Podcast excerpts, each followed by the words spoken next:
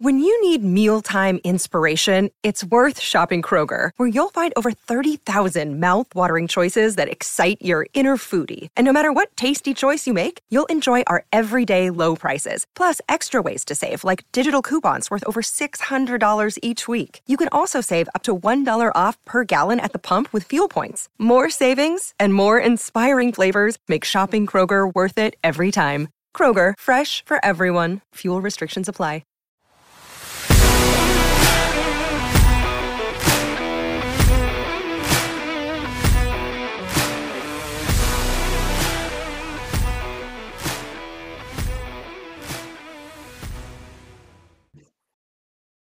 Hello and welcome in once again to the QB11 show. I am Doug Scott, joined, of course, as always, by QB11 himself, Andrew. Good evening. Good evening, Doug. How are you doing tonight? I guess technically it is now 12:01 a.m., so it's morning now. so good morning. See, like hot off the press whenever this goes out, um it being recorded on Friday and released on Friday. That works good. Yeah, it's perfect. Uh, so it is Friday, October 14th. We uh, obviously the Oregon Ducks are on a bye this week, so we don't have to preview the Ducks game. We will be previewing the the next game against the UCLA Bruins a week from now. So listen for that, and of course we will be here this Sunday for our normal kind of recap show where we will recap the games around the Pac-12 and the nation, as, well as some extra kind of bye-week bonus content. So today's like mini episode, we're going to try to keep this to about 30 minutes for all your all of you, and we're going to cover kind of some midseason Pac-12 stuff, um, as well as uh, make our picks for Pac-12 and national games for for for the games coming up this weekend. So. I thought, why don't we jump right in there, QB, and talk a little bit about like the Pac the Pac-12 season so far, and and maybe some of the players and teams and surprises and disappointments that we've we've noticed this year. Maybe set the table a little bit for the second half of the season. What say you? Yeah, sounds like a good plan. All right. Um, let's start with this is an interesting one to me. So you you know at the end of the year they give out you know players of the year and coaches of the year and all that stuff and obviously you know all conference teams. I don't want to go too deep into the weeds on 22 positions, but uh, let's talk about coaches of the year first. And I think this is a really interesting one. You know, typically when you see a coach of the year award in in sports and particularly in the Pac-12, you know, over the last several years, it, it tends to either go to a coach of a team that was highly successful uh, whether they were expected to be or not. Or more often than not, it seems to go to a coach who's kind of has the plucky team that comes from nowhere and nobody was expecting them to do much and they overachieve and win eight or nine games and everyone's you know loving on that guy so to me it feels like there's some candidates this year that probably fill both of those in one yeah it's like when when you initially sent me the agenda for tonight and I was looking at the coach of the year, like the, the obvious one that came to mind first was Chip Kelly. Um, UCLA six and zero. Oh. They've had two pretty big wins back to back. Um, in in a lot of ways, the Washington win probably isn't as good now as it was at the time, but the Utah win I think is still a quality win against a good team. Um, and and again, they're six and zero, oh, and I don't know that anyone was predicting them to be like a front runner to win the conference. And six weeks into the season, like in terms of what they've accomplished and how it will affect the final conference standings, beating Utah um, early, I think is is a big feather in their cap, and I think that Chip's done a really really good job with them. Um, kind of getting the most out of DTR and the offense, despite some big, pretty big losses from a year ago. Doing a good job in the transfer portal to fill some needs and make themselves a little bit more plucky defensively. Uh, the other guy, and I don't, I don't think he his resume is nearly as strong as Chips, but I think Jake Dickert um, at least deserves a shout out here because I don't know that anyone had crazy high expectations for, for Washington State coming into this year. And frankly, after watching six games of Cameron Ward, like I don't think Cameron Ward's particularly good, but their defense is the highest rated defense in the Pac-12 currently. He's got those guys playing at a really high level, um, and I think that Washington State's been a tough out for everybody they played this year. So, uh, want want to give him a shout out as well. Although I'm pretty sure that Chip Kelly's kind of alone on the podium in my book. What do you think, Doug? Yeah, I mean, those are two. It, it, I I could think of five or six guys that you could see a scenario for them winning, depending on how the second half of the season plays out. Those are certainly two. I think the two newcomers who are also front runners for the Pac-12 title, Dan Lanning of Oregon and and more likely Lincoln Riley of USC, um, you know, also have to be considered on that list. Um, I think I think Dan's probably a very long shot. You know, Oregon has the highest talent index in the conference. Everyone they won ten games last year. They were in the conference title game last year, so you know them repeating at that level is not going to resonate probably with the people that picked this award. But lincoln you know with his team being four and eight last year and and looking like they're going to cruise to a 10 plus win season certainly could be in that conversation with with dickert and chip kelly. And then I'll throw one more name out there, which I think is probably fading now, but maybe looked a little better a couple weeks ago, which is of course another new coach, Kalen DeBoer of Washington, um, you know, seemed like he he was an early front runner for that, but I think that that's probably dropping off pretty quickly now. Yeah, I mean, my my main arguments against those is like through six games, Dan Lanning does have a forty nine to three loss. Um, given it was the opener, there's a lot of context there that could be used to excuse the performance in some sense. But um, I think that if we're just evaluating these coaches based on the six game sample set, that's a disqualifying one. And I, and I think that like the USC offense for all of its billing and for all of the hype, has not performed at an extraordinarily high level. Like through six weeks, they're at 25th in S&P Plus offensively, um, and to me, that that's just not good enough. Given given how weak USC's resume and the teams that they played are, um, and and some of the performances that they did like, had, like the 17 to 14 win against Oregon State, just if that's if that's the strongest team you've played and that's your strongest win and resume building win so far, um, that performance isn't going to cut it for me in terms of my in my opinion. Yeah, yeah, fair enough. Yeah, so I think I think those are probably the four, and I think you're right. I think it's probably you know Kelly's sitting in the pole position right now. Dickert's probably you know right behind him if if people want to go for kind of the more plucky plucky upstart kind of candidate, and I think Riley's probably a distant third right now, and and Lanning Lanning and and uh, DeBoer are are quite a bit further back than that. So that's how I'd handicap it right now. But it'll be interesting to see how it plays out over the course of the the rest of the season, of course. Yeah, I mean this weekend for USC could have a lot of consequences for for Lincoln Riley in that race, um, and then I think Oregon and Dan Lanning with the UCLA and Utah games coming up and kind of the finish to the season that they have. Um, he can kind of control his own destiny too, in some sense, in regards to that to that award. So, um, halfway through, Chip Chip sitting up top alone, but that could change very quickly. Yeah, let's move on. Uh, offensive player, offensive player of the year. Uh, you know, and obviously the the Pac-12 is back to being an offensive conference this year. We were talking about that. We've talked about this a lot, right? I think there's four of like all four of the top teams in the Pac-12, and then if you add Washington as a fifth, are all you know top 15, top 20 level offenses in the country. You know by all, almost all the advanced you know statistical models and metrics and systems that are out there. Um, conversely, I think Washington State has the only defense in the conference in the top 25, and they're barely in the top 25. So it's definitely an offensive-minded conference. I think I, I have four candidates, you know, right off top of my head, I can think of that are in the running for the offensive player of the year, three quarterbacks and a running back. Um, but before I name those, I'll, I'll let you throw out your names and uh, we'll see if we match. Yeah, and I, I think this kind of goes with coach of the year, but at this point, it would have to be DTR. Um, yeah. Dorian Thompson Robinson, the quarterback for UCLA. I, I think he's by far has the strongest resume. Um, but in terms of other quarterbacks, I think that both Bo Nix and Michael Penix deserve to be mentioned in the running. Um, and I, I think that I could see Bo Nix making a run at Robinson, especially if Oregon ends up beating UCLA. But so far through six games, I mean, especially when you consider how how much I think I I would say that like comparatively, Dorian Thompson Robinson is a lot more important to the UCLA offense success than Bo Nix is to Oregon. So I don't mean to downplay or minimize what Bo Nix has done this year, um, having 20 total touchdowns through six games is really impressive, um, especially when you didn't score any in the first game. So, really, five games. Uh, but Dorian Thompson Robinson is the straw that stirs the drink for the UCLA offense. They're, while they, they can run the ball, and Zach Charbonnet has been really impressive through this point in the season, um, it, it, seems very evident to me that if if they lost DTR, they go from being a conference title contender to I mean, kind of a mid-level program. So, uh, yeah, That's my that's kind of my take on this one. Yeah, I, I threw out a poll on our on our Twitter feed, and you know, so that's at QB11 Show on Twitter for those of you who want to follow it. I threw out a poll a couple days ago, and it was listing you know the top four quarterbacks in the conference and asking people like, hey, which one's the best? And I didn't put names next to them intentionally.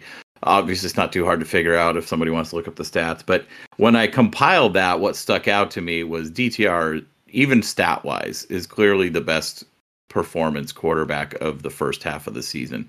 His completion percentage was was the highest. His yards per attempt were like a full yard higher than the other the other guys on the list, you know, which would be, you know, Nix, Penix, and Caleb Williams. And um, you know, touchdown and reception ratios out there. He's second behind Nix as far as rushing yards and rushing touchdowns. So uh, you know, he's the clear head and shoulders, six and zero team. You know, the if we want to talk about non quarterbacks, um, again, I think it's going to be a quarter unless something drastically changes. You know, the second half of the season, I think a quarterback's going to win this award. But but in the case that it doesn't, it would be Zach Charbonnet. Um, you know, for UCLA, the running back, he's just running away with with all the running back uh, statistical leads uh, at this conference, and deservedly so. So he'd be the other candidate, I think.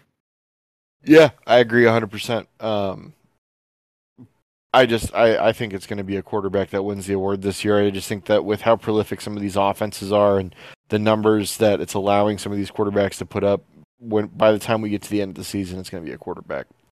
Yeah, I mean there's if you look at between Nix, Penix, DTR, Caleb Williams and and maybe even Cameron Rising if you throw him in there, like all of these guys are on pace to be well over 30 total touchdowns and, and i think three of them are on pace to be over 40 total touchdowns. That's an insane number uh, you know for any quarterback in any year and to have three or four of those in a single year in a single conference is is pretty startling. I mean, and it's such a it's such a departure from where this conference has been at the quarterback position over the, you know really since Justin Herbert left right and or you know and, and there was a couple other guys back then too like the last couple of seasons, the quarterback play in the Pac 12 has been probably the worst in the history of the conference, at least in the modern era of football. And and it's such a it's such a you know an eye opener to see like, hey, this is what like Pac 12 quarterback play was for 40 years, and it's back. Yeah, I mean, when you look back over the history, like the last 10 years, even like it's just been such a quarterback rich conference. Like I can think of a, a pretty big handful, two handfuls of, of, first round draft picks at the position from a wide range of schools. Um, and so it's good to see the position becoming a strong point again for the conference, and hopefully that's something that can continue into the future. Yeah, for sure. Uh, let's move on to defensive player of the year. This one's a little tougher. You know, I think obviously evaluating defensive players that you know you don't have the the statistical things that are necessarily so easy to look at and jump out and a lot of times it's more around you know evaluating their impact on the game when we're in there but i do think there's a couple of standout candidates that that deserve mentioning um, so who do you like for for kind of early front runner halfway through the season for defensive player of the year in the conference yeah so at this point i think clark phillips has to be number one with a bullet um, he's been utterly dominant. I think he's got two pick sixes the last two weeks just since conference play started. Um, I think he's got four interceptions in total the last two weeks. He had a three interception game. Like he's just been. Thank you, Oregon State, for that. Yeah, or Oregon State produces a lot of interceptions, so um, maybe maybe we just need to wait until everybody plays Oregon State before we anoint anybody. But going into the season, I was really really high on Clark Phillips. I thought he was one of the more talented defensive backs uh, the Pac-12's had in recent memory, and, and, he's completely lived up to that billing and, and really exceeded my expectations. He's been exceptional, really locked down kind of whoever they put him on, and so. In my opinion, he's the most impactful player in the conference on the def- defensive side of the ball right now. Uh, for a Utah team that's really actually kind of struggling defensively, he's kind of the lone bright spot. And so uh, for me, it's Clark Phillips with a bullet. But if I was going to give another nod, uh, it would be for Henley, Daiyan Henley from uh, Washington State, who has been uber productive for them, has been a real playmaker, and I think is someone that is going to rise up draft boards as the season goes on. Yeah, you stole Henley out of my out of my mouth because I, you know, and he is obviously the leader of what is statistically the best defense in this conference so far. So you got to lean on him. Uh, I'll throw a third name out there though from USC. Uh, you know, the lineman Tuli Tuipulotu. Um, you know, he leads the conference in sacks with seven.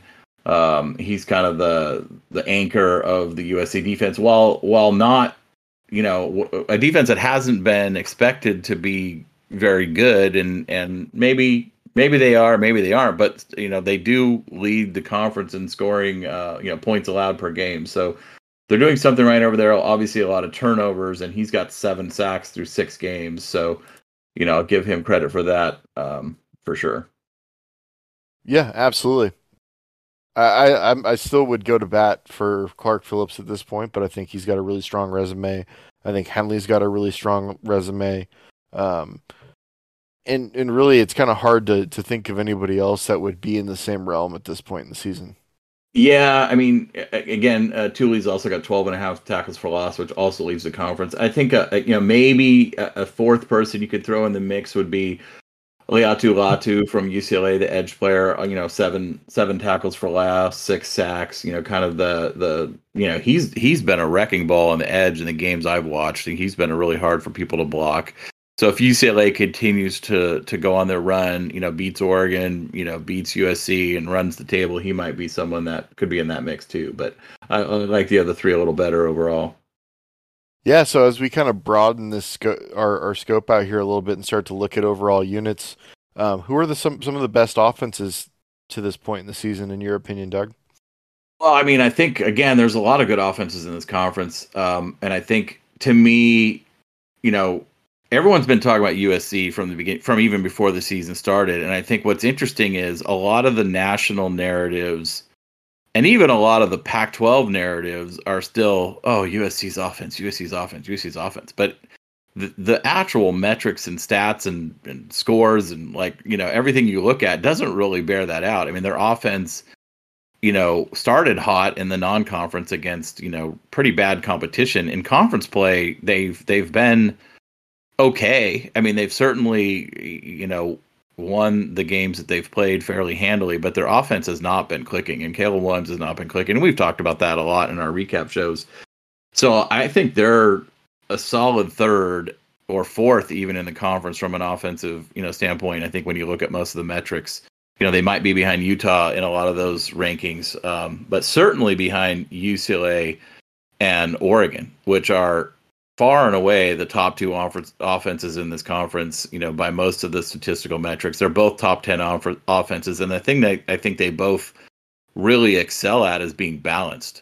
Uh, you know, Washington has a great passing attack, not a very good running attack. Um, Utah's balanced, but they're they're balanced at a lower level of efficiency and explosiveness, particularly than UCLA and Oregon are. But UCLA and Oregon are are top ten offenses, and they both you know certainly lead with the run game, but also you know have plenty of passing um, prowess to throw in the mix as well. So it makes them both tougher to defend than a more one dimensional offense. So those would be the two that I think are you know are standing out right now.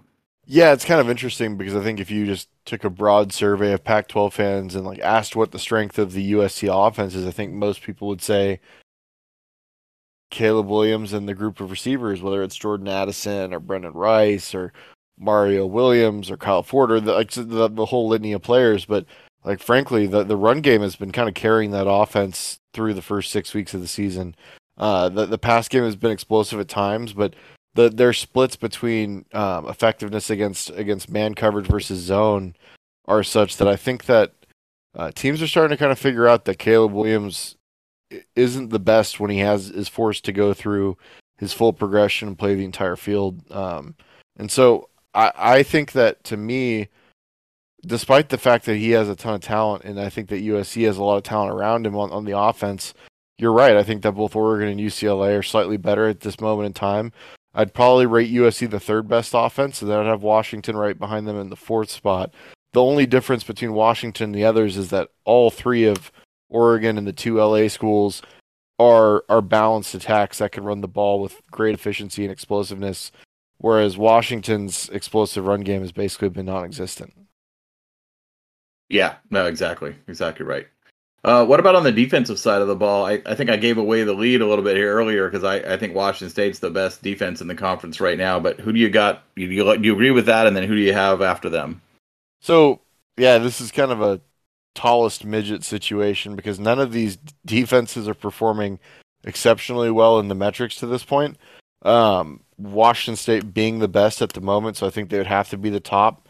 I think Oregon's probably number two. Um, and really beyond that, I don't know who the third would be. Probably UCLA. Um, USC has done a good job of of being opportunistic. I mean, every fumble that has hit the ground, whether by USC or a team that they're playing, USC has recovered, uh, which obviously requires a certain luck element that isn't re- replicatable. Um, so I'm I'm downgrading them for that, despite the fact that it has resulted in extra, extra possessions for the offense. I just don't think it's a skill um, as much as some of the things that Oregon and UCLA are doing on the defensive side of the ball. Yeah, I would agree with that. I, I, you know, Oregon's interesting. I mean, their run defense, I think, is the best run defense in the conference. I think that the numbers all bear that out. Um, you know, their their pass defense has been, you know, not good at times. Uh, they're not good at getting off the field on third and long, which we've talked about a lot. But um, you know, it is improving. So, is it a question of, you know, obviously we talk about Oregon a lot, so I don't go too deep here, right? But but I'll be really interested to see where Oregon's defense ranks in in the metrics and the rankings at the end of the season. Because I think if you looked at, I think they're in the 40s now by a lot of the metrics, right? They're 45, 46, kind of right around where UCLA is at. Um, the question is, or you know, if you looked at that two games ago, they would have been in the 60s. So they're clearly improving. Uh, where do they end up is the question. Yeah, I, right now it's Washington State. The the more watered down in terms of like the overall sample set that that Georgia performance is, the better the defense will perf- will look, regardless of improving, and and they are getting better. And so, like I think since this is a midseason award, we need to evaluate these teams based on what they've done to this point, and not what we think they can do or what's left to improve on as they go forward. In in which case, I think that that USC or sorry UCLA and Oregon are kind of um, in the same peer group below Washington State to this stage. Yeah, and and it, I think Utah bears mentioning. I think they have some some. They're certainly not as good as a defense as they were yesterday, or I'm sorry, last year, and they have some deficiencies in certain areas. But I think overall, they're still probably a notch above what Oregon and UCLA have done so far this year. Um, I'm just not sure I buy that they're going to hold on to that. We'll see as the season plays out. Yeah, I agree. Anything else on the defensive side? No, I just like it's such a poor conference from a defensive standpoint right now. Like I was taking a, a jog through some of the defensive analytics today, and it's like the Pac-12 has like five of the worst ten Power Five defenses in all of college football right now. Um, like teams like Colorado, Arizona, Stanford. I mean, these teams are just horrid and so it's it's really hard to evaluate. Um, and it, it could be a, a little bit of a factor playing against good offenses, but I also think it's just that they're not very good. So um, not a lot of defenses to highlight in a positive manner. I think Ohio or, or Oregon State, I should say, has been plucky at times, uh, but I their consistency is is not on par with the other teams we discussed. Yeah, I'm glad I was about to mention Oregon State as well because I do think they've they've shown some some good signs on defense, especially for a team that was just absolutely at you know Arizona and Colorado and Stanford levels of defense, you know, even two seasons ago. So you know they've they've come a long way, and and I think yeah they're in that that kind of you know second third tier in the Pac-12 right now as well. So, but yeah, it's just there's not a lot like there's no one's mistaking this for you know Georgia 2021 defensive play by any stretch of the imagination. Yeah, I agree. So let's move on. I I see here that we're going to be discussing surprise teams, and I wanted to ask you, as kind of the moderator of this discussion, is this only in a positive light or um, in, in a negative light as well? Because I think I've been surprised in both directions by a couple teams. I think we. I mean, I did have listed surprise teams and disappointing teams, so we can just intermingle those and call them, the, you know, two sides of the same coin, right? Um, you know, because I kind of look at these both categories as relative to expectations, right? Like Colorado's awful, but I expected them to be awful, so I'm not disappointed.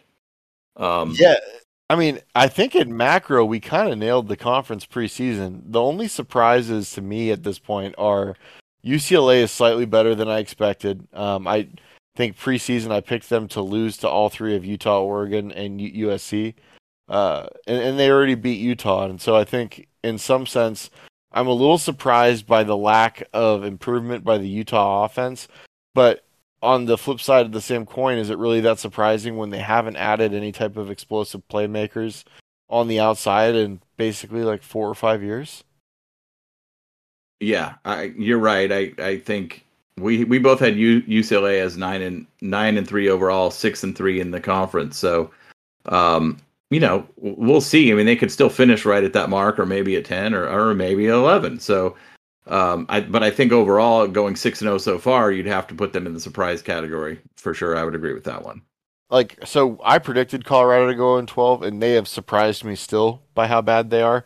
Um, like there was, it was brought up. I can't remember who brought it up. I don't want to take credit for what they said, but like they're they're basically chasing the worst FBS teams of all time in the analytics right now. Like they are genuinely like probably one of the worst football teams of the last 20 years. Um, and so they are. Yeah, I think they're. Yeah, go ahead. They're a special brand of bad. Yeah, I think um, they're coming after uh, Washington's 0 12 season. You know, so they they want to match that. Yeah, yeah. Washington's gonna have a buddy with the 0 12 thing um, in the very near future. Uh, another team. Another. Go ahead. Oh no, go you go first. Yeah, I think another team that's surprising in not in in what's happening to them, but maybe in how quickly it happened to them is Arizona State.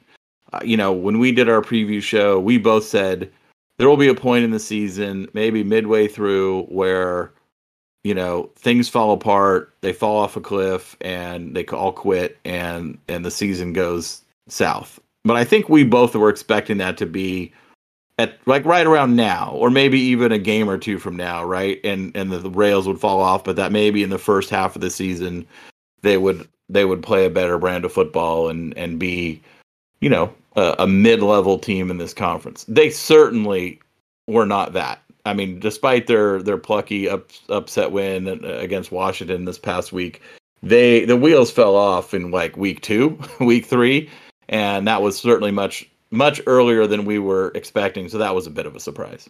Yeah, I kind of figured they were a team that was going to kind of fight their way to bowl eligibility, and they would fire Herm late, and they started off two and four. So definitely, I think that's a surprising thing.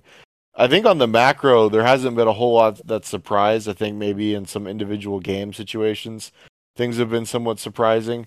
Um, I've been surprised by the quality of the Washington State defense, and I've also been surprised by kind of how average Cameron Ward has been at the quarterback position for Washington State. I think if he were closer to the billing that was advertised in the offseason coming into the year, uh, Washington State might have a better record than they do right now. So um, I, I, think overall, we you kind of nailed it. The Arizona State team, um, Colorado being even worse than we anticipated, and UCLA being a little bit better are probably the three biggest surprises uh, otherwise, I think everybody else is kind of sitting about where you would expect at this point in the season.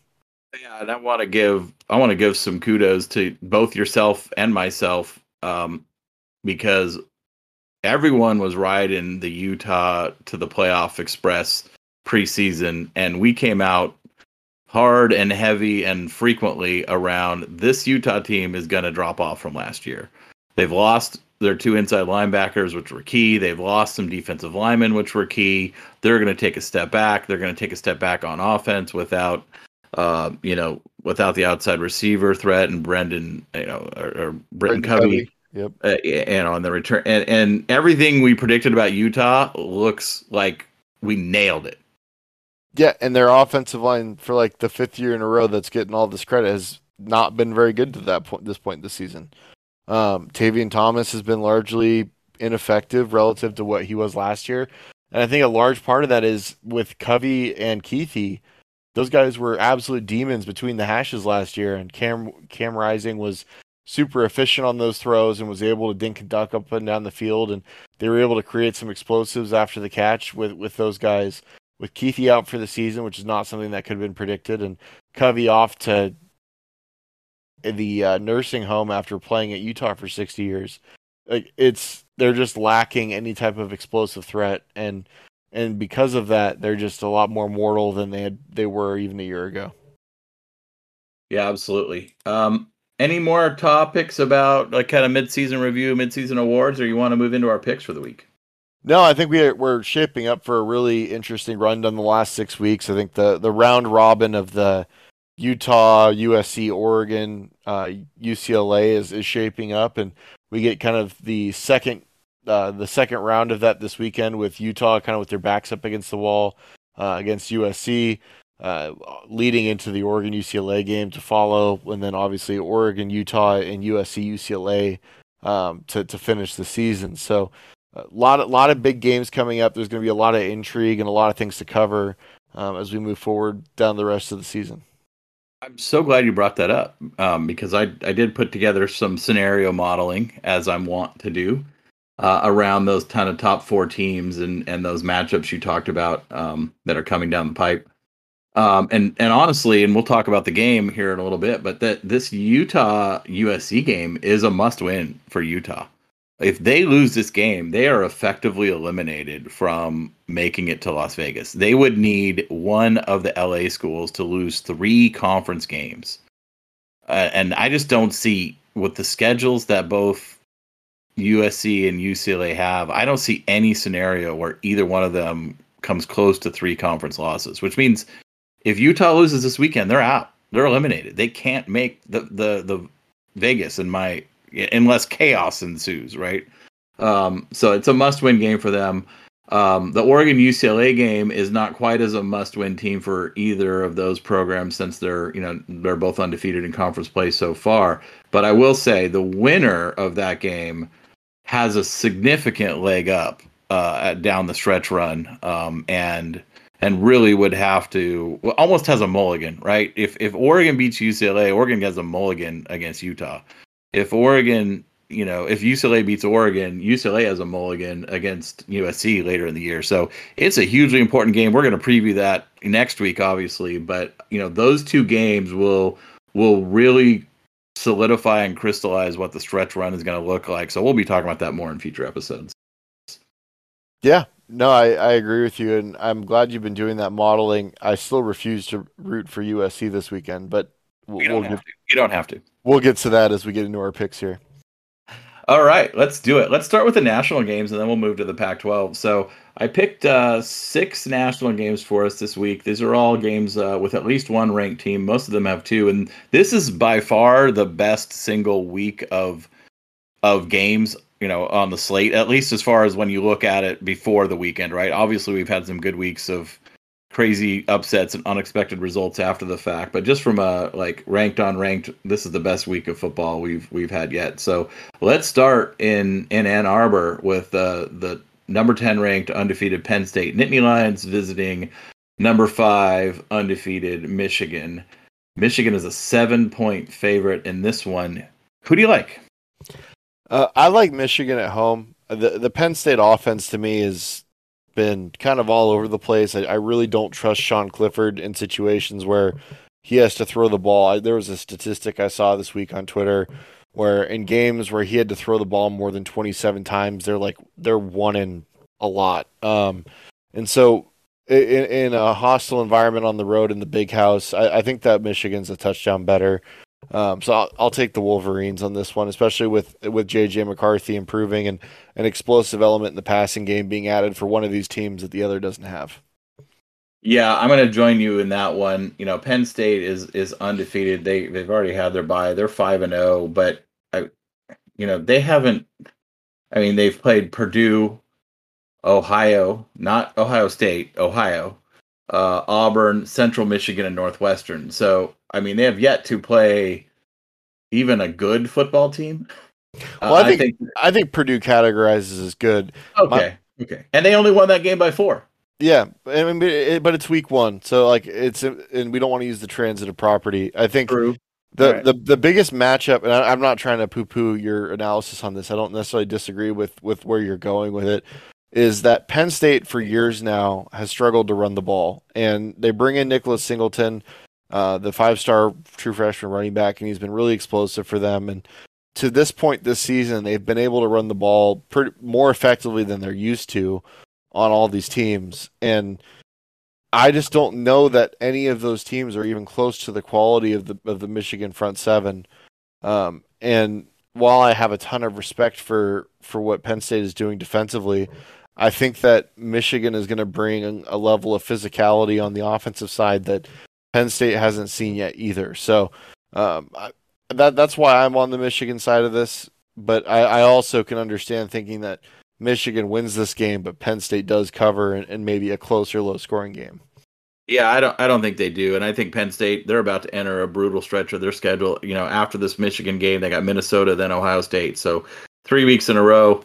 Um, you know, they could easily find themselves, you know, losing three games in a row, being tumbling out of the top twenty five, uh, you know, pretty quickly here. And and you know, they were a seven and five team last year. I'm not sure I'm buying Penn State is is a top 15 team, and uh, I think we're going to find out this week that they're probably not. Excellent. So moving on to the uh, the one of the biggest rivalries in all of college football that has not been a rivalry since before the iPhone was around. Um, largely thanks to St. Nicholas Saban. Alabama going on the road to play Tennessee. Uh, Alabama currently sits as a seven point favorite in that game. Uh, what do you think, Doug, about about the uh, the third Saturday in October? Is Bryce Young playing, or is Bryce Young not playing? Uh, I don't think anybody knows the answer to that question. Yeah, but that's the question that that is kind of critical to this one, and you know, in a lot of ways. Like I, I think Alabama's a better team.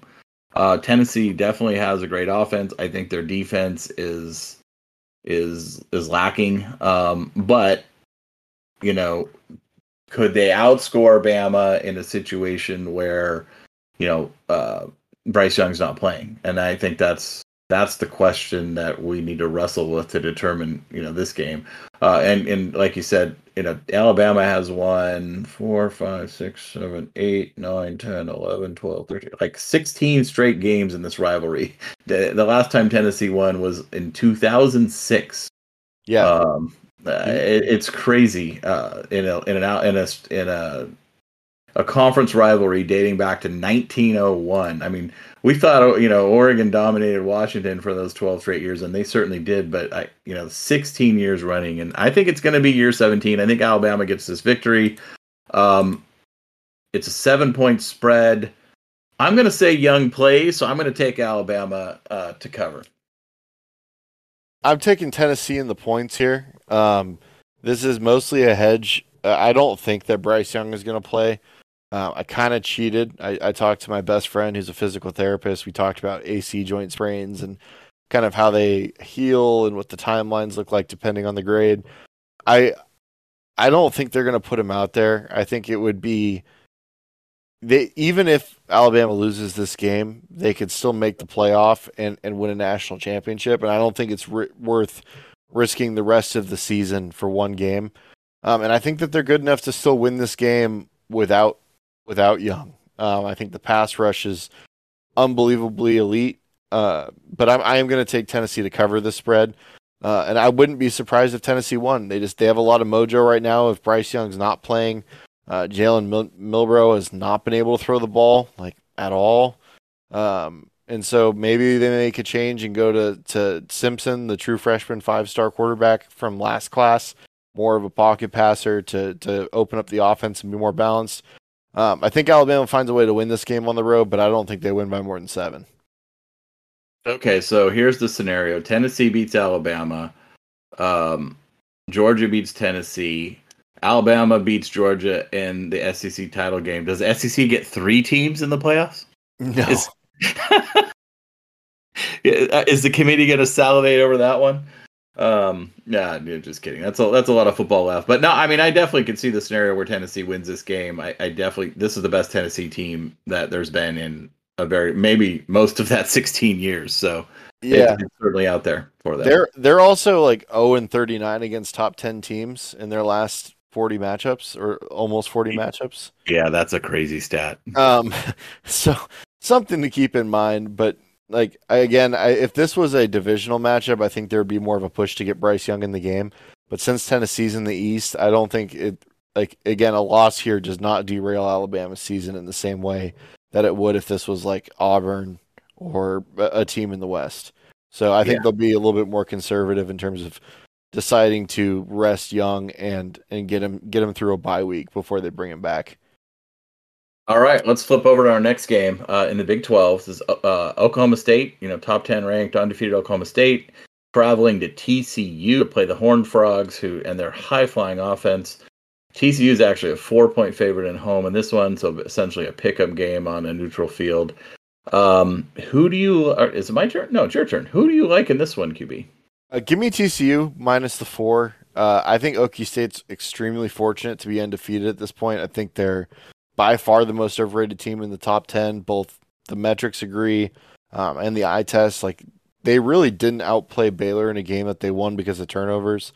Uh, again, and these weren't forced turnovers, these were more of the luck variety. I, I just think that TCU is offense is the best thing in this game. I think that the Oklahoma State defense has looked solid under Derek Mason, but there's there's a there's a gear missing from the Oklahoma State defense that existed a year ago, uh, and I and I think that TCU uh, might actually have the better defensive unit in this game. Yeah, I would agree with that one. I'm taking TCU as well. I think Oklahoma State is. I don't want to call them a fraud, but I, I definitely think they're not a top 10 team and they as you said are fortunate to to be in that position right now they're still going to factor into this absolutely awesome big 12 uh, you know chase that's going to you know ensue for the next seven weeks that i can't wait to watch but i think tcu is going to be too much for them in this game and i like tcu to win and cover as well Yeah. I don't. I, I think Oklahoma State's a good football team, but ranked where they're ranked, I think relative to that ranking, they have fraudulent characteristics. yes that's a better way of saying it thank you Perfect. So as we move on here, we have NC State going on the road to Syracuse. Syracuse is a three and a half point favorite at home in the Carrier Dome, or what do they call it now? The JMA Wireless Dome, I think, is what they've renamed it to, um, with the new branding. But crazy. Um, coming into the season, if you would have told me that Syracuse is favored over NC State, I would have called BS. So, what what are your takes on this game? when is the last time syracuse football was relevant Probably Before- when Eric Dungey was there and they beat Clemson and kind of had their 15 minutes a few years ago. Yeah, yeah. I mean, they're five and zero, which is crazy. The Syracuse Orangemen are five and zero, um, including a, a dominating win over Louisville in Week One. Uh, they also beat Purdue, which we talked about earlier, and then uh, Virginia a couple weeks back, and and then the mighty Wagner. I don't know where. Oh, Wagner's. I don't know where Wagner's from. I don't know who they are, but they lost fifty nine to zero to Syracuse. So, um, it's just crazy. I mean, this is a team that nobody is really talking about, but they're undefeated. Um, and NC State's just an interesting team to me. Like I can't figure them out. When I think they should be really good, they don't look good, and then when I kind of write them off, then all of a sudden they do something again. And uh, so I, this is an, and I, I be honest, like I, I haven't watched a lot of Syracuse football. Like shame on me, I guess, but man, I don't know, man. I guess I got to make a pick here, don't I? You know, I, I, looking at NC State, they had that nice win uh, last week over Florida State. What was a really close game. They played Clemson close. I think I'm going to take the Wolfpack in this one, and I'll lay the points, and uh, hopefully I'll be right. There's a good chance I'm going to regret this, but I'm going to take Syracuse. I don't know what the status is of Devin Leary, NC State's quarterback. They looked utterly incompetent offensively without him last week.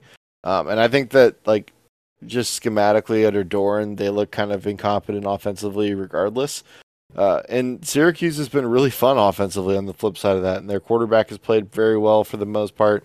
Um, they won a really, I th- I think they won a pretty good game against Purdue. I don't, I think Purdue's a good football team. I mean, their two Yeah. losses are by like a combined seven points to, uh, to two teams that are ranked in the top twenty-five in Syracuse and Penn State. Um, and and Aidan O'Connell's a, a good quarterback for Purdue. So I, I have some faith in the Syracuse offense that I don't really have in the NC State offense. Um, and I think the NC State offense is such that despite not having elite defense, Syracuse will be able to find some stops. So uh, I'm going to go ahead and take Syracuse to cover the three and a half and win by a touchdown. Um, this is probably my least confident pick on the week, but uh, I'm willing to roll with the with the the orange or whatever or the, the orange. What are they? Yeah, the, uh, the orange or the orange? Are they just the orange now? They used to be the orange men. I don't know. I don't. Yeah, what the color orange? Yeah, yeah, yeah. I, this one is like I picked this game because it's a top twenty-five matchup, and you know, but it's, a, it's certainly I, I I'd say my Power Five football following is certainly the worst in in in the ACC. Uh, I just don't watch a lot of those games for a lot of reasons, but um, yeah, I could be totally wrong on this one. And and yeah, to correct you, Syracuse is the favorite, so I'm getting the three and a half in this one. So uh, let's move on. Uh, back to the SEC cross divisional matchup here. Mississippi State on the road, four point favorite, visiting Kentucky. I All believe right. you're up first. Yeah, this is gonna be a quick one. Give me Mississippi State. They're gonna cover the four points. I think they'll win by multiple scores. Kentucky, I don't think they're guaranteed to get Will Levis back this week. Um, and even with Will Levis, they're kind of an affront to offensive football. Um, and so without him, as we saw last week against South Carolina, like they were completely incapable of manufacturing anything. So uh, give me Mississippi State. I think this is a very good football team. I think the some of the power ranking systems are maybe overrating Mississippi State a little bit, but not nearly as bad as Kentucky being ranked a top ten team two weeks ago. So, uh, give give me the Bulldogs on the road to win uh, and cover against Kentucky. So, would you say they are? It's distasteful towards the sport of football. Uh, yeah, I would say. Wow, hearing your own voice is rough. Um, but yeah, I would say that they are pretty tough to watch eh, with a backup quarterback specifically, and they've actually had some some injury issues at receiver as well. So it's not all like scheme related, um, but some of it's talent and depth, and and kind of as you'd expect, Kentucky doesn't have quite the the roster that some of the other teams in the conference do. Yeah, yeah, for sure. I'm with you on this one. I think you know if Will Levis doesn't play, yeah, this this is game over. Even if he does, maybe he's limited. Some of the other in- injuries you've mentioned. Um, you know, I, I think they uh, they did not look particularly good against Ole Miss last, last week, and or sorry, a couple weeks ago, and then of course they lost pretty handily to South Carolina, which I don't think is a very good football team. So I like um, I like Mississippi State and Mike Leach and their offense to to win this one and uh, cover the spread as well. Perfect. Last game, last national game of the week is uh, Clemson, a top five team, going on the road to play a Florida State team that's coming off a few losses in a row now to Wake and NC State. Uh, Clemson is only a three and a half point favorite on the road against Florida State. I'm not really sure how to feel about this. I think I, I, I could actually no. It's your turn to go first. I'll, let me think about first, and, and I'm taking Clemson. I don't. I feel like this line should be higher as well. I don't quite get it. I don't think Clemson is like the Clemson that they were, you know, four years ago. They're they're they're not blowing teams out, but they're still, you know, they're a top five football team. Their defense is good. I yeah, I just think Clemson wins this one pretty handily. Yeah, give me Clemson too. I, I thought about taking Florida State. They're just they've been so banged up and they've been missing so many guys and without Jared Verse at 100%, the, the pass rush just isn't what it was early in the season. Uh, missing some other guys on the de- defensive side of the ball. I think Clemson's defense is the best thing like anywhere in the ACC. Um, and because of that alone, especially with how Florida State's offense struggled in the sef- second half against NC State without an offense, um, just give me give me Clemson and the three and a half. I think that's a that's a good take. All right, let's segue over to our Pac-12 games this week, and and as usual, we have three double-digit spreads uh, to start out with in this conference. It, it shows you the the the quality at the top of the conference as well as the the lack of quality at the bottom. And then what's crazy is that actually all three of these spreads um, don't feature any of the teams from the top of the conference either. So it's a bit wacky. It starts in Colorado, where the Buffaloes host the visiting Cal Bears. Cal, as a visitor, is a 14 and a half point favorite. Uh, I know what we've said all year long about Colorado and lines. Are you going to stick to your guns once more, QB? Yeah, this is a disrespectfully low line to the California offense. Like Cal scored how much against Arizona a couple weeks ago? Like 48?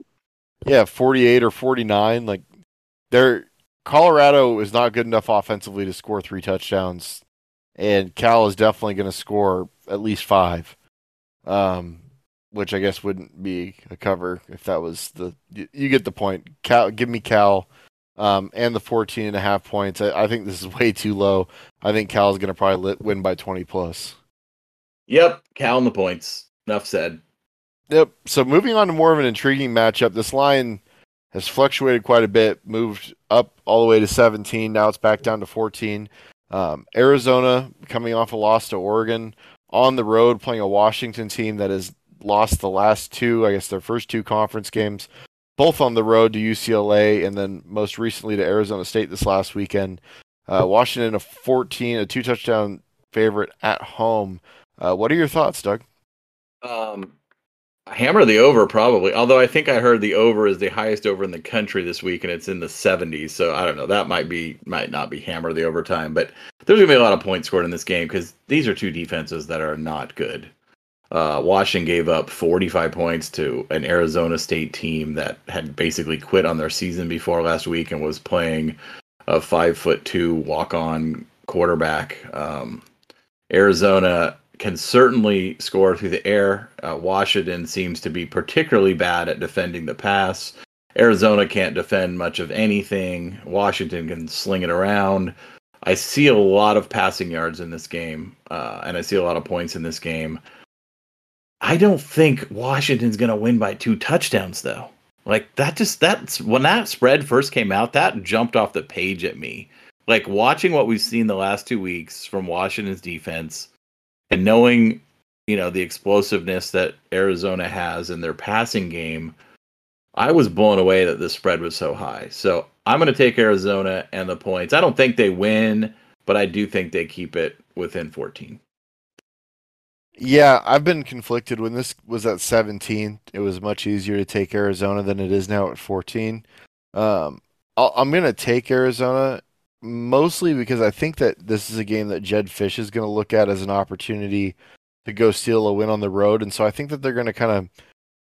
I, I, I think that they're going to empty the bag a little bit in this game from a play calling standpoint offensively.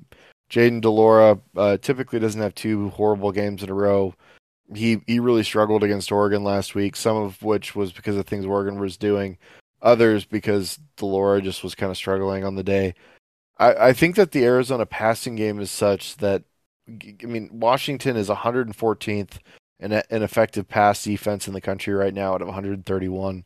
So they they've got uh, some some ways to go there. I think that they'll get Asa Turner back after a targeting call. I don't know uh, what the status on either Mish Powell or uh, Jordan Perryman are.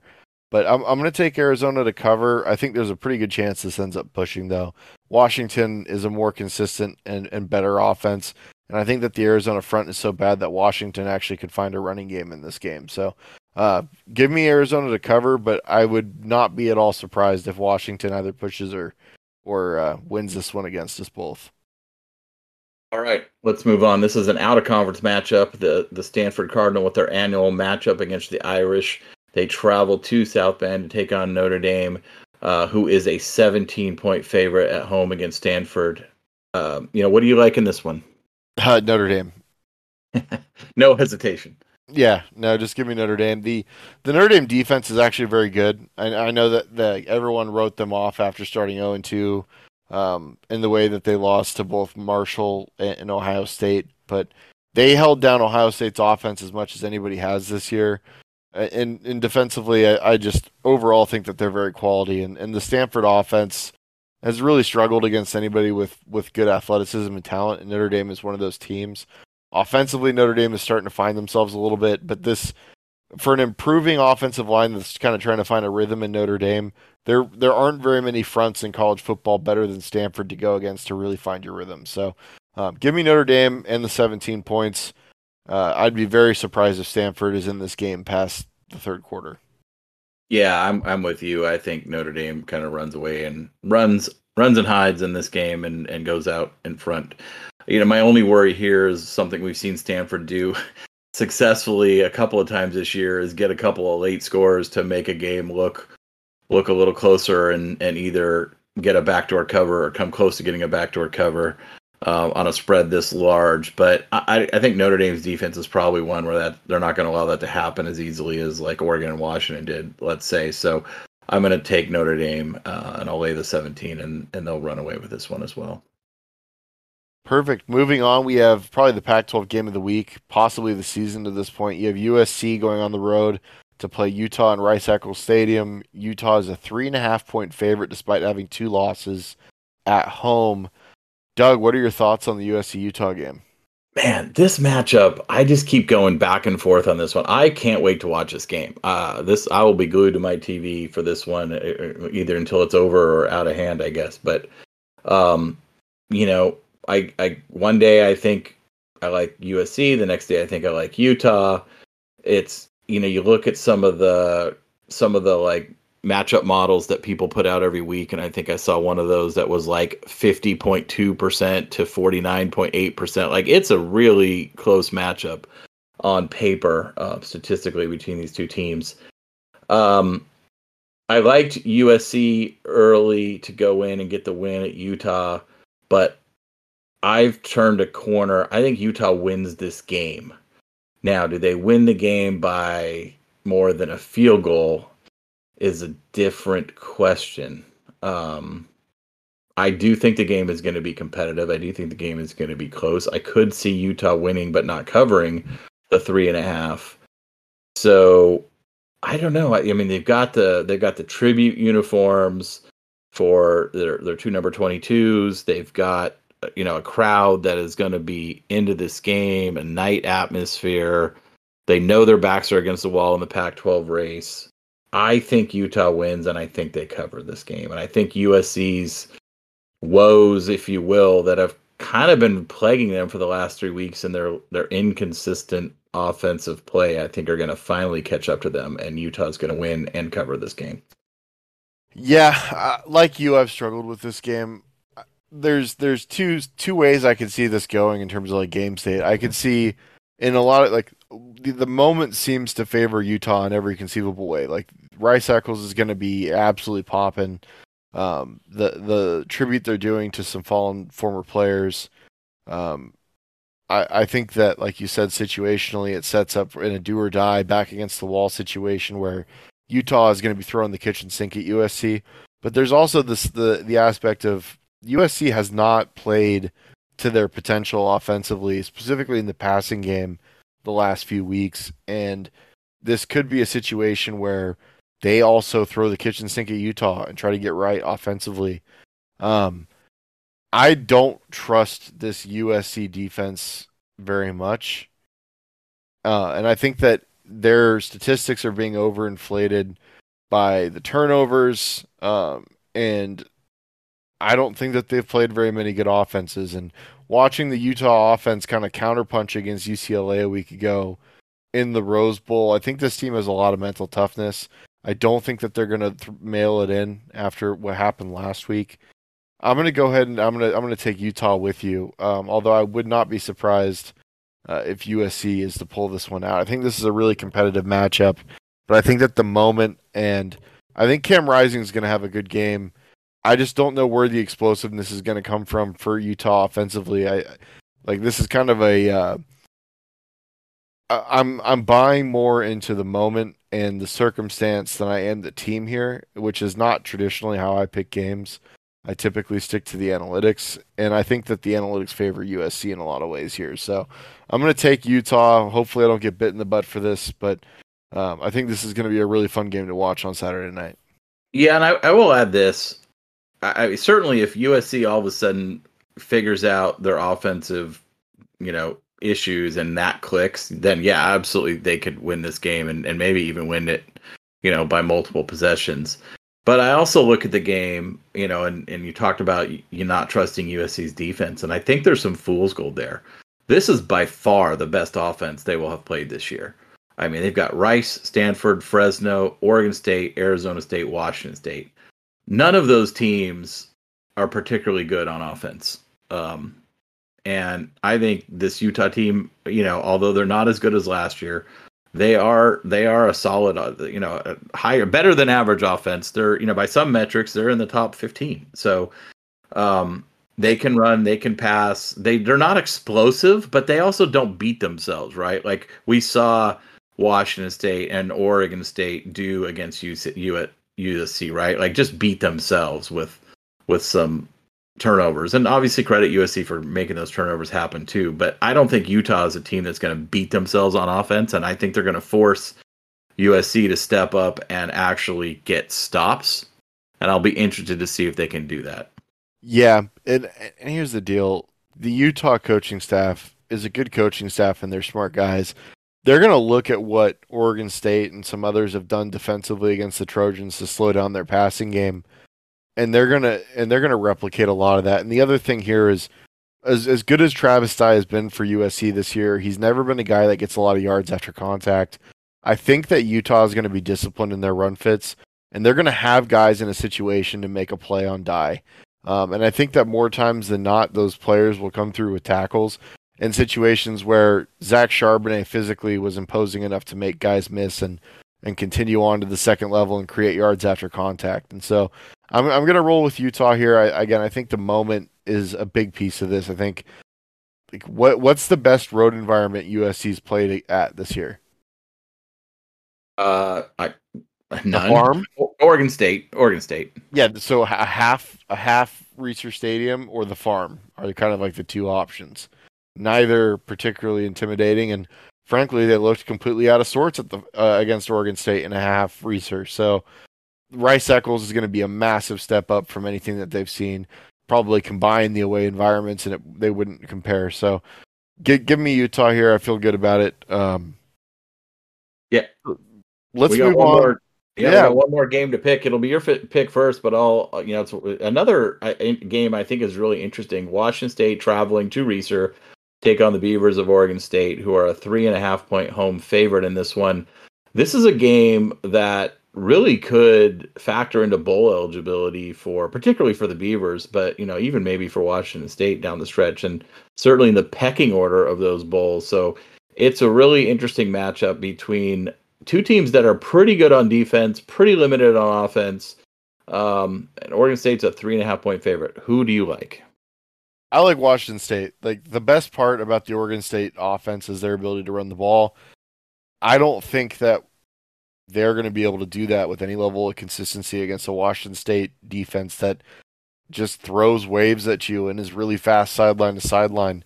They're going to have to find some kind of vertical passing game in this if they're going to be able to op- to stretch stretch Washington State out vertically and create some offense. And whether it's Chance Nolan, the the interception slot machine, or Ben Gulbranson, who was a little better, I think, maybe ish. Uh, I I just don't trust anything about this quarterback room for Oregon State offensively. And Cam Ward is extremely inconsistent, but I, I just think that they're going to be able to find some things offensively against this Oregon State defense that I don't think Oregon State is going to be able to find against Washington State. So give me the Cougars here. I think they, they find a way to win on the road. Um, but I mean, since there's a, they don't even have to win to cover the three and a half points. So um, yeah, just give me the Cougars here in this situation. I don't I don't see this game being a touchdown win for Oregon State. Yeah, I do think this is probably a somewhat lower scoring game overall uh, for Pac-12 standards. Um, and Gulbranson didn't throw any interceptions last week, but he did get sacked four times by Stanford's defense. And Washington State is a team that creates a ton of sacks and a ton of tackles for loss. I think they're fourth in the country in tackles for loss. So I I really don't like the matchup for the Beavers, even though they're at home. I think I think Washington State's going to come in and win this game outright. So I'm with you on that one. Yeah, I mean all the things that Stanford doesn't do well in the front seven, like run, they're really slow. They don't tackle well. Um, and they have zero depth. And Washington State has a lot of depth. They all can run and they can all tackle. And I at times last week the Stanford run defense was able to like stuff some stuff and look competent. And I don't think that that reflects particularly well on this Oregon State offensive line, which should be one of the better ones in the conference. So, uh, g- give me give me Washington State. I just I think Washington State's a pretty good football team, and they've had a tough stretch of games here uh, against some pretty good teams, and this is their opportunity to get right. Well, QB, we we said at the top we thought this would be a 30 minute episode, and we're an hour in. So uh, there we go. I guess we can talk. Yeah, we uh, we definitely went over the 30 minute mark, but I think that it was a really interesting slate of games this week, especially nationally. I think probably the best slate, like you said, that we've had this year. So glad that we can go in a little bit more in depth on some of those games, and um, hopefully we do as well against the spread as we've been doing the last couple weeks. Yeah, just a couple of scheduling notes for the show. Again, um, you can follow us on Twitter where we always announce our new episodes. So that's uh, you know at QB11 Show. But we'll this will be out Friday. Sunday we will be releasing our you know kind of weekly recap episode as we do every week. Update our Pac-12 power rankings, and then we will re-record and get out the mid-season Pac-12 review with with QB and Hifliday. We will re-record and get that out sometime over the next few days as well. So, uh, you know, a lot of content coming your way, and then we get back into the regular cadence for the stretch run. So, thank you all for listening. Again, leave us reviews on Apple or Spotify. We appreciate all the five-star reviews we've been getting and all the support we get from all of you, and um, just really appreciate that. Yeah, absolutely, guys. Again, really appreciate all the support. Looking forward to getting a little bit better audio quality version of the recording with Hifliday out to you guys. Um, and as always, Doug, it's been a pleasure. Really looking forward to watching some ball this weekend.